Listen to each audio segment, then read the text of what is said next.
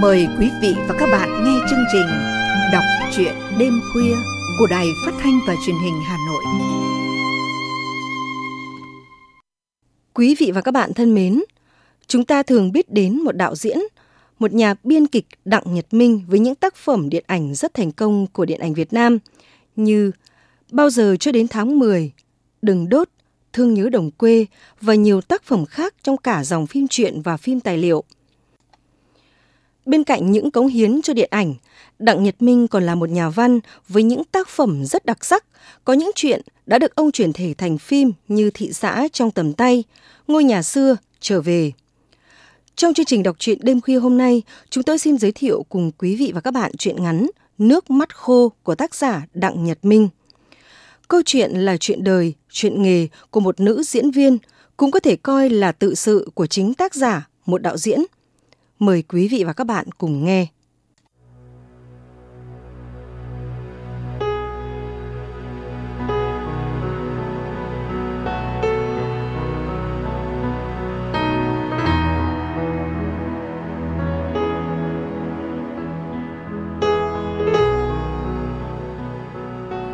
Việc Hà được chọn đóng vai nữ chính trong bộ phim sắp quay của đạo diễn Lê Văn.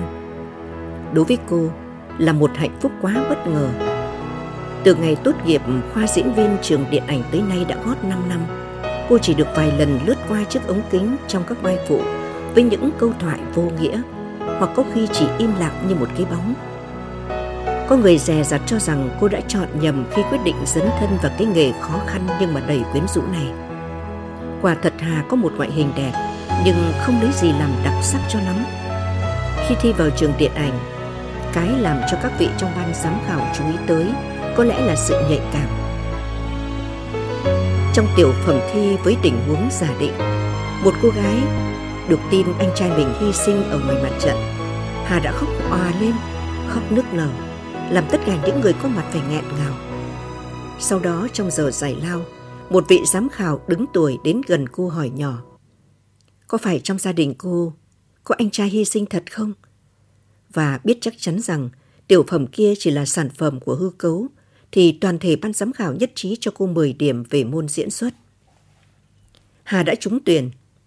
Trong những năm học ở trường, Hà được mệnh danh là Hà mau nước mắt.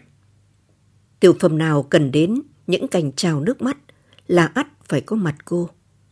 Tuy vậy, khả năng nhạy bén ấy cô chưa được lần nào ứng dụng trước ống kính. Bởi vậy, khi cầm đến kịch bản của bộ phim sắp làm, cô hiểu rằng đây là thời cơ có một không hai để bộc lộ hết khả năng tiềm ẩn của mình. Ôi những giọt nước mắt được quay cận cảnh trước ống kính, được phóng đại lên màn hình, có sức gợi cảm biết bao. Cứ nghĩ đến những tình huống trong phim là nước mắt cô cứ trực trào ra. Lần thứ nhất, cô sẽ khóc khi tiễn người yêu sai trận. Lần thứ hai, cô sẽ khóc khi bất ngờ gặp anh trong cùng một đơn vị chiến đấu. Và lần thứ ba cô sẽ khóc vì sung sướng khi cả hai cùng được giao nhiệm vụ đi sâu vào lòng địch để thực hiện một phương án tác chiến cực kỳ táo bạo. Những ngày chiến đấu trong nội thành, những phút chờ đợi, lập chiến công, rồi cả hai cùng hoàn thành nhiệm vụ trở về căn cứ an toàn. Và cuối cùng là những giọt nước mắt hân hoan trong lễ mừng công. Một bộ phim mà theo như đạo diễn Lê Văn tuyên bố sẽ mang tính sử thi anh hùng ca nhưng lại chứa đầy màu sắc trữ tình lãng mạn. Hà chờ đợi từng phút, từng giây ngày bấm máy. Đến gần ngày quay, cô lại biết được một tin vui. Bạn diễn của cô sẽ là nghệ sĩ ưu tú Trần Thái. Được đóng đôi với một diễn viên tầm cỡ như vậy là một may mắn cho những ai mới bước vào nghề như cô. Xin nói đôi chút về người nghệ sĩ này. Anh cao 1m70, vóc người cân đối, sống mũi cao, hơi quá cao, mồm rộng, với hàm râu quay nón lún phún xanh. Có điều gương mặt ấy trắng quá, nên trong chỗ bạn bè thân mật, người ta thường gọi anh bằng cái tên là Thái Lai Tây. Thái đóng nhiều phim không kể hết, anh mê điện ảnh từ ngày còn ngồi trên ghế trường phổ thông. Những ngày ấy, anh thích la cà vào các dạp chiếu bóng, thu thập ảnh, các tài tử cine hơn là công việc đèn sách. Niềm say mê đó, anh đã phải trả bằng một cái giá khá đắt. Hai năm liền, anh thi trượt đại học. Và đến lúc không còn lý do gì để trốn nghĩa vụ quân sự được nữa, thì vận may ập đến. Trong một quán cà phê nọ, khi Thái vừa trả tiền xong bước ra cửa, thì một người đàn ông đeo kính dâm to bản đến vỗ nhẹ vào vai anh hỏi địa chỉ nhà riêng. Hai hôm sau, Thái được mời lên xưởng phim chụp ảnh, quay thử và lập tức được chấm vào vai một thanh niên du đãng trong bộ phim Tình cuối của đạo diễn Lê Văn. Vào thời điểm ngay sau ngày giải phóng miền Nam, việc đi lại giữa hai miền còn khó khăn. Không phải ai cũng được nhìn tận mắt những phố phường xa lạ, những không cảnh ăn chơi của một thời đã qua.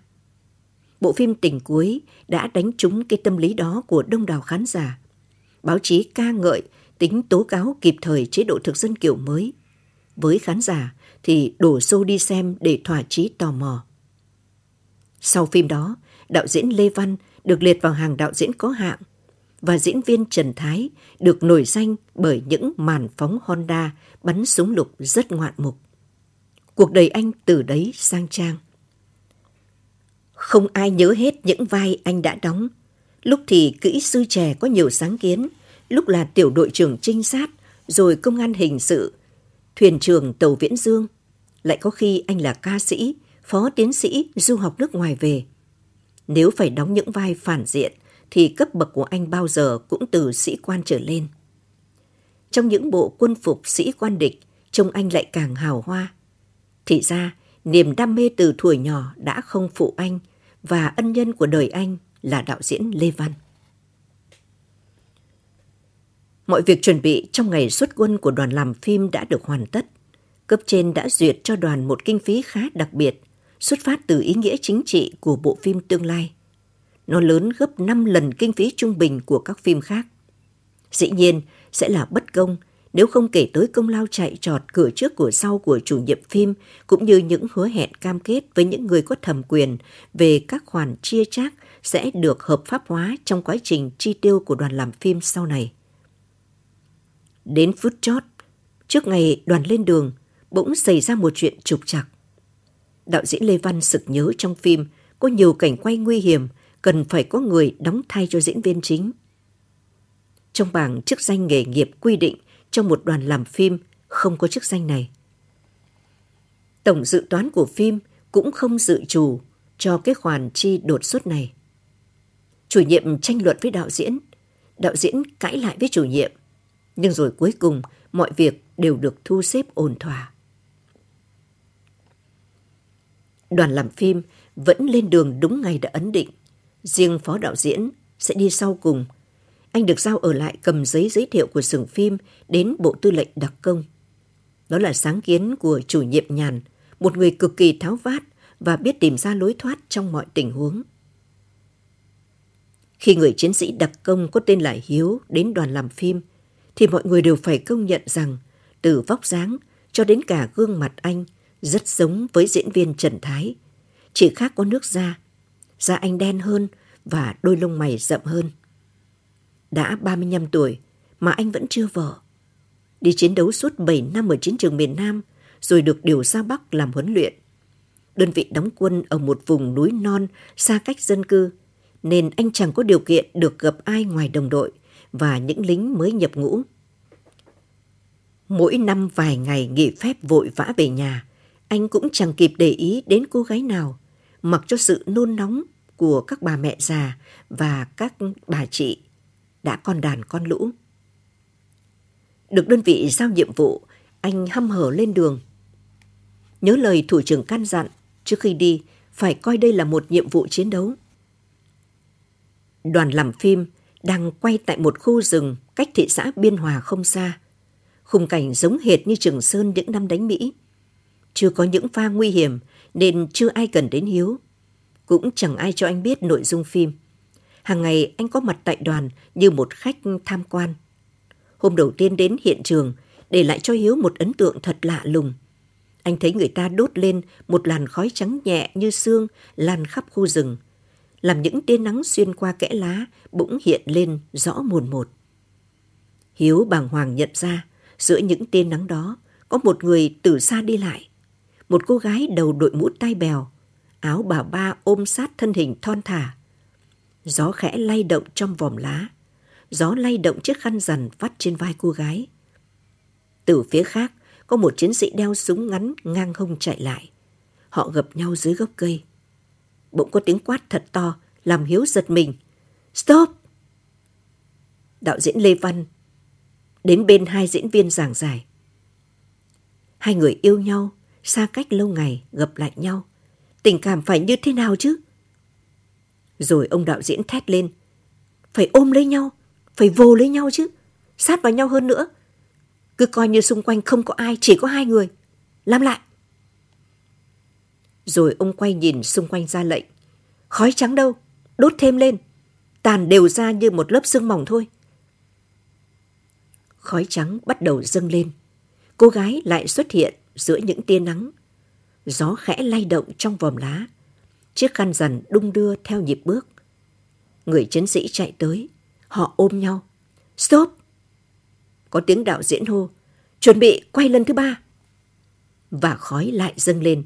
Và cô gái lại xuất hiện giữa những tia nắng. Bỗng, stop! Mọi người ngừng lại ngạc nhiên. Nhìn về phía đạo diễn đang giải thích cho quay phim. Không có gió, mất đi chất thơ, cậu hiểu không? Chừng 15 phút sau, khu rừng xào sạc gió, nhưng một đám mây che lấp mặt trời làm mất đi những tia nắng xuyên qua kẽ lá. Tất cả lại kiên nhẫn chờ đợi. Hai diễn viên chính ngồi nghỉ dưới gốc cây. Người diễn viên nam nói gì đó làm cô gái bật cười. Tiếng cười vang lên trong khu rừng, làm Hiếu chợt bồi hồi sao xuyến. Anh nhìn thấy đôi vai và mái tóc dày rung lên sau mỗi nhịp cười. Bất giác, cô gái quay lại nhìn về phía anh. Trong ánh sáng của khu rừng, khuôn mặt cô trở nên xanh xao. Hiếu sững sờ, nhìn cô hồi lâu. Cô gái dường như cũng nhận ra điều đó. Bỗng có tiếng ai đó hô to. Con nắng rồi, tất cả trở về vị trí. Bối cảnh Trường Sơn người ta phải quay một tuần liền mới xong. Ngày nào Hiếu cũng có mặt với đoàn từ sáng cho tới khi tắt nắng. Và ngày nào cũng vậy. Anh ngẩn ngơ ngắm nhìn Hà mỗi khi cô vừa hóa trang xong, khoác lên mình bộ bà ba đen. Trần Thái vốn dày dặn trong lĩnh vực này nên nhận ra ngay hiện tượng bất thường ấy. Một lần sau, khi quay xong, trên xe trở về khách sạn, Thái nói khẽ vào tai Hà. Cô bỏ bom anh chàng bộ đội rồi, trông có vẻ si tình lắm. Hai người được một trận cười ngặt nghẽo. Nhưng từ đó, Hà bắt đầu để ý đến anh chàng bộ đội có mặt trong đoàn như một cái bóng.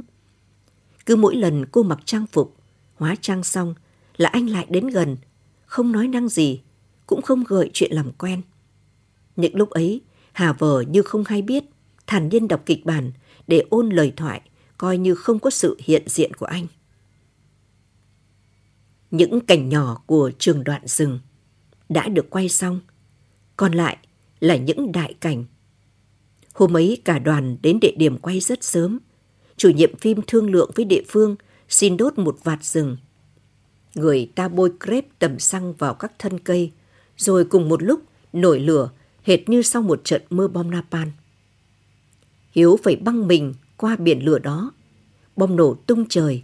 Dĩ nhiên, đó là những quả bộc phá bằng cho trộn với mùn cưa. Nhưng lửa thì đích thực là lửa. Máy quay đặt thật xa để thâu trọn khu rừng và cũng là để khỏi lộ mặt Hiếu. Hiếu di chuyển thoăn thoắt giữa biển lửa đó. Anh cũng không biết đến bao giờ thì ngừng vì không nghe được tiếng hô của đạo diễn. Trong lúc đó, người ta đã chuyển sang quay những cận cảnh diễn viên Trần Thái với gương mặt đen sạm khói, quần áo tả tơi. Đạo diễn đích thân cầm ca nước vẩy vào mặt anh để tạo những giọt mồ hôi. Tiếp đến là cảnh Hiếu băng qua thác lũ. Anh chỉ còn là một chấm đen vật lộn trong xoáy nước ngầu bọt trắng xóa. Khi Hiếu lên được tới bờ thì đạo diễn hô tắt máy. Diễn viên Trần Thái đứng vào vị trí của anh, lê từng bước nặng nhọc đi về phía ống kính, để lại sau lưng con suối đang gầm thét. Hiếu làm việc tận tình đến nỗi, đạo diễn Lê Văn không thể đòi hỏi gì hơn ở anh. Còn Trần Thái thì mừng thầm. Sau chuyến này, chắc chắn anh lại gặt hái một thành công nữa. Dần già, anh cảm thấy như Hiếu chính là mình vậy. Những cảnh hành quân leo núi, không có gì nguy hiểm, Thái cũng đề nghị Hiếu đeo ba lô đi thay anh. Đạo diễn chỉ cần bổ sung vài cận cảnh, Thái còng lưng dưới chiếc ba lô nặng trĩu trên vai, thế là xong. Đoàn làm phim di chuyển địa điểm về một thành phố lớn, nơi sẽ diễn ra những cảnh tượng còn ngoạn mục hơn với những trận đột kích táo bạo vào xào huyệt địch. Những pha đuổi bắt làm đứng tim người xem. Chủ nhiệm nhàn liên hệ với Tổng kho Long Bình mượn được đầy đủ trang phục vũ khí cho một tiểu đoàn địch. Hàng tấn thuốc nổ, khói đen, khói màu, ép xăng crepe được di chuyển đến các địa điểm đã được quy định. Một phương án tác chiến đã được sắp đặt chu đáo dưới quyền chỉ huy tối cao của người Tổng tư lệnh là đạo diễn Lê Văn. Những ngày ấy, ông cầm loa pin đi giữa hiện trường, hệt như một vị thủ trưởng sắp xung trận. Lại những cành khói lửa ngút trời. Trần Thái, trong vai người chiến sĩ cùng đồng đội, xông thẳng vào sào huyệt địch. Những cận cảnh được quay từ nhiều góc độ. Trần Thái bóp cò, nghiến răng, nòng súng bốc lửa. Những xác địch nằm ngổn ngang. Và bao giờ cũng vậy, những cảnh nguy hiểm người ta dồn lại để quay sau cùng. Hiếu lại có dịp được làm việc. Theo yêu cầu của đạo diễn, lần này anh phải nhảy qua những hàng rào kẽm gai dựng đứng như một bức thành, rồi leo theo ống máng nước lên nóc tòa nhà cao 9 tầng, từ đó nhảy sang nóc tòa nhà khác. Ống kính khi hất ngược lên, khi trúc xuống, thu chọn cái bóng nhỏ nhoi của anh, thoát ẩn thoát hiện giữa đô thành rực lửa. Hà không được chứng kiến những cảnh quay đó. Những ngày ấy cô được nghỉ, nhưng không lúc nào được ngồi yên. Luôn có người mời cô đi đây đi đó để tiếp xúc với giới hâm mộ điện ảnh. Chưa bao giờ cô cảm thấy hạnh phúc như vậy. Lao động của một đoàn làm phim là một loại lao động đặc biệt, không hẳn lao động trí óc mà cũng không hẳn lao động chân tay. Người thì tất bật khuân vác những vật nặng như đường ray cần trục, người lại tỉ mẩn ngồi tết những sợi lông mi. Người suốt ngày ghi ghi chép chép, lại có người chỉ ngồi không bóp chán suy tư. Mỗi người một phần việc, ít ai can thiệp hoặc làm thay cho ai. Đôi khi họ cãi nhau như mổ bò nhưng rồi lại giàn hòa ngay sau đó. Tối đến hoặc những ngày mưa gió, đố ai nhìn thấy mặt họ. Mỗi người có một thú vui riêng. Có khi họ đi thâu đêm suốt sáng, nhưng đúng lúc cần làm việc lại có mặt đông đủ. Những lúc rỗi rãi, Hiếu chẳng biết đi đâu. Ngoài ra vào nơi nhà trọ, hết đọc sách lại ngủ, mà có ngủ được đâu. Nếp sinh hoạt của người lính bị đào lộn. Sự nhàn rỗi làm anh thấy khó chịu. Một đêm không ngủ được, Hiếu quyết định xuống đường thì gặp Hà từ buồng của Trần Thái bước ra. Cô ngượng ngập nhìn anh định chào, nhưng Hiếu đã đi khuất xuống cầu thang. Sau một vài lần chạm trán như vậy, Hiếu bèn xin chủ nhiệm chuyển sang ở tầng khác. Việc đó làm Hà áy náy vô cùng. Cô định bụng sẽ gặp thẳng anh để nói chuyện, nhưng mà Hiếu cố tình lảng tránh. Một buổi chiều, Hà quyết định gõ cửa phòng anh. Anh Hiếu, tôi muốn làm việc với anh. Hà nói vẻ nghiêm nghị. Việc gì vậy? Hiếu ngạc nhiên. Việc đóng phim. Hà đáp. Mai anh sẽ diễn cùng tôi. Hiếu trở nên lúng túng hỏi lại. Sao tôi không thấy ông đạo diễn bảo gì cả? Ngày mai ông ấy mới nói cụ thể. Đây là trường đoạn duy nhất trong phim tôi diễn cùng anh đấy. Hiếu mời Hà ngồi hỏi tiếp. Vậy tôi phải làm gì bây giờ? Hà ngồi xuống ghế ôn tồn giải thích. Mỗi khi sắp diễn một đoạn nào, thì tối hôm trước, các diễn viên phải tập với nhau. Tôi vẫn làm như vậy với anh Thái, mặc dầu anh ấy là một diễn viên giàu kinh nghiệm. Hiếu bắt đầu hiểu những gì Hà muốn nói trong cuộc viếng thăm đường đột này.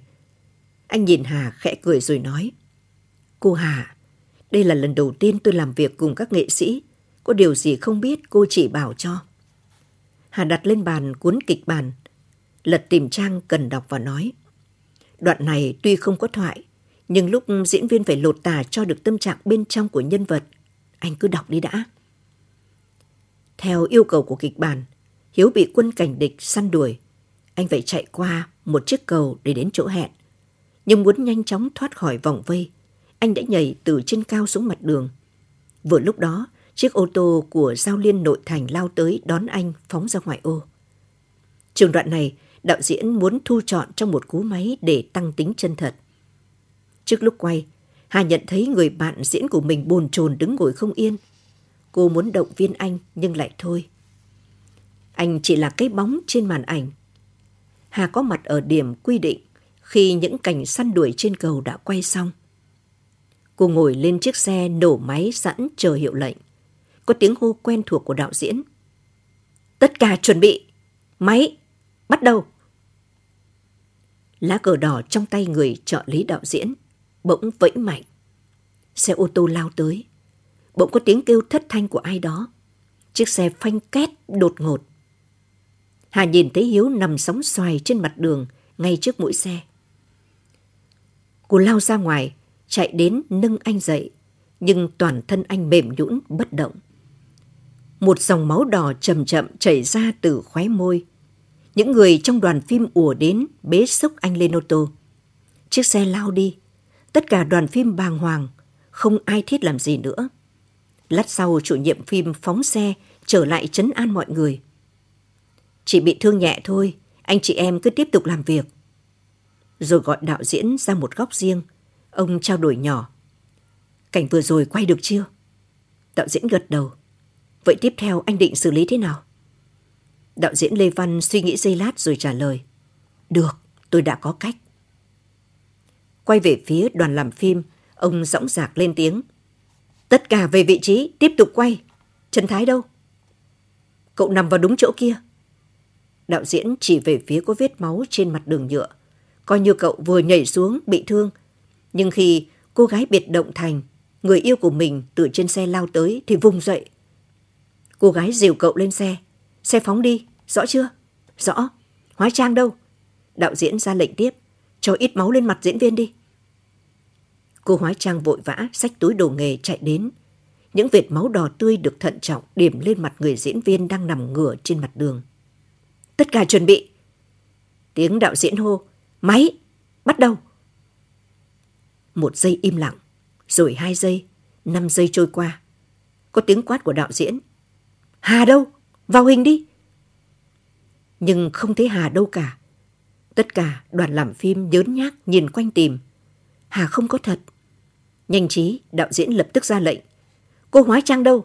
Mặc trang phục của nhân vật vào nhanh lên, đóng thay cô Hà. Máy bắt từ sau lưng. Người xem lúc này chỉ chú ý đến nhân vật nam, không ai nhận ra được sự khác biệt. Trong lúc đó tại bệnh viện, các bác sĩ đang ra sức cứu chữa cho Hiếu. Anh bị chấn thương sọ não. Người ta nghi rằng có thể anh bị xuất huyết ở bên trong nên nạn nhân hôn mê. Khi Hà đến nơi, thì Hiếu đã được đưa vào phòng mổ. Cô cảm thấy mình có lỗi với anh, với những tình cảm âm thầm của anh trong những ngày qua. Cô đinh ninh rằng tất cả chỉ vì cô mà anh đã hồi hộp mất bình tĩnh khi lần đầu tiên và cũng là lần duy nhất anh được đóng cùng với cô. Đến chiều tối thì Hiếu dần dần tỉnh lại. Khi mở mắt ra, trong làn khói mỏng như xương, anh nhìn thấy gương mặt một người con gái. Hiếu mấp máy môi như muốn gọi, nhưng một vật gì đó đã đè nặng lên ngực, làm anh không cất tiếng được. Hà khẽ là anh gọi. Anh Hiếu, em đây mà, em là Hà đây mà. Anh có nhận ra em không? Nhưng anh không nhận ra, anh lại chìm thiếp đi vào cơn mê. Tối hôm đó rất khuya, Hà mới trở về khách sạn. Cô lấy chìa khóa sang buồng anh thu dọn đồ đạc để sáng mai trả lại căn buồng cho nhà trọ. Chẳng có gì nhiều ngoài chiếc túi sách với vài bộ quần áo lính, vài cuốn truyện anh mới mua có lẽ chưa kịp đọc. Hà nhìn thấy trên mặt bàn một bức thư đang viết dở Cô hồi hộp nghĩ rằng có lẽ là bức thư anh viết cho cô. Nhưng mà không phải. Bức thư viết cho một người bạn nào đó. Thư viết như sau. Định vào tới nơi sẽ viết thư ngay cho cậu. Nhưng mà công việc chưa xong nên chưa thực hiện được lời hứa. Chuyện đóng phim thì không có gì đáng kể. Chỉ biết đây là một bộ phim về chiến tranh, mà chiến tranh thì bọn mình không lạ gì. Riêng có một chuyện tình cờ mình muốn kể cho cậu. Ngay hôm đầu tiên đến chỗ đoàn quay phim, mình nhìn thấy một cô gái tên là Hà. Cứ mỗi lần cô mặc bộ đồ bà ba đen vào người, trông giống hệt cô Giao Liên ngày nào chúng mình cùng yêu. Giống đến mức mình phải sững sờ. Chẳng lẽ cô ấy còn sống? Nhưng mà không phải. Cô ta là một diễn viên và chỉ giống lúc đóng phim thôi.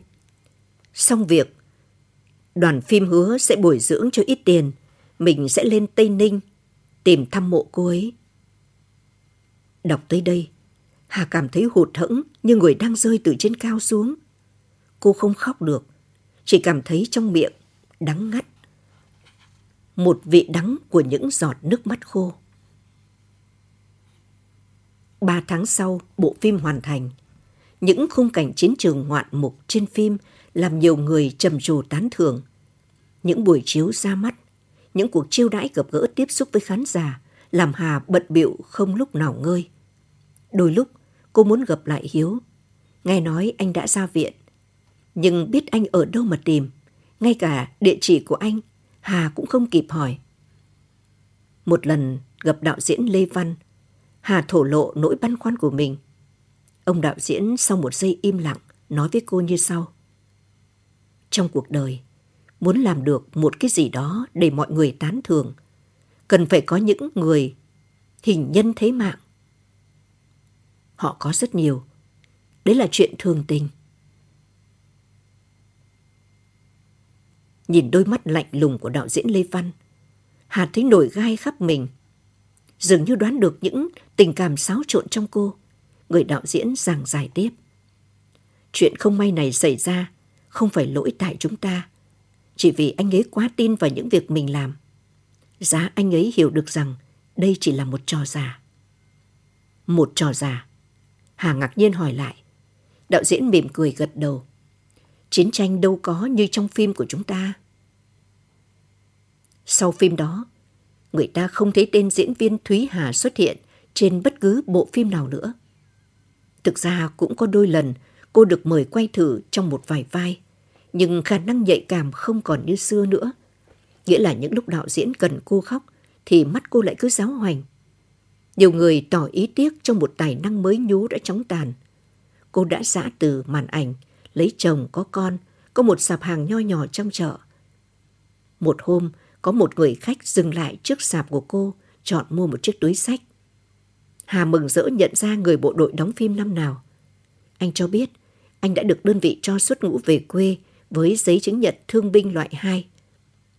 Khi Hà nhắc lại chuyện cũ, người thương binh chỉ cười rồi nói Có gì đâu, nhiều bạn bè tôi đi chiến đấu còn bị thương nặng hơn tôi nhiều. Có người còn không trở về. Tôi cũng như họ, chỉ là người chấp hành nhiệm vụ của trên giao. Rồi anh vui vẻ, kể cho Hà nghe, có lần ở bãi chiếu bóng làng Anh chiếu bộ phim của đạo diễn Lê Văn. Anh rủ bà con trong xóm đi xem, nhưng mà không ai nhìn thấy bóng dáng của anh đâu cả. Không ai biết rằng đã có lần anh đóng phim. Hà cố giữ anh lại, mời về nhà ăn cơm, nhưng anh từ chối vì phải đắp đầu lên biên giới, hẹn sẽ ghé lại khi trở về. Anh hỏi Hà giá cả của một số mặt hàng lặt vặt rồi vội vã chia tay. Nhìn cái dáng cao gầy của anh đi khuất về phía ga, nhập vào đoàn người đi buôn lên biên giới. Nước mắt Hà lại trực trào ra. Nhưng cô không khóc được nữa. Cô không còn là Hà mau nước mắt như xưa nữa rồi.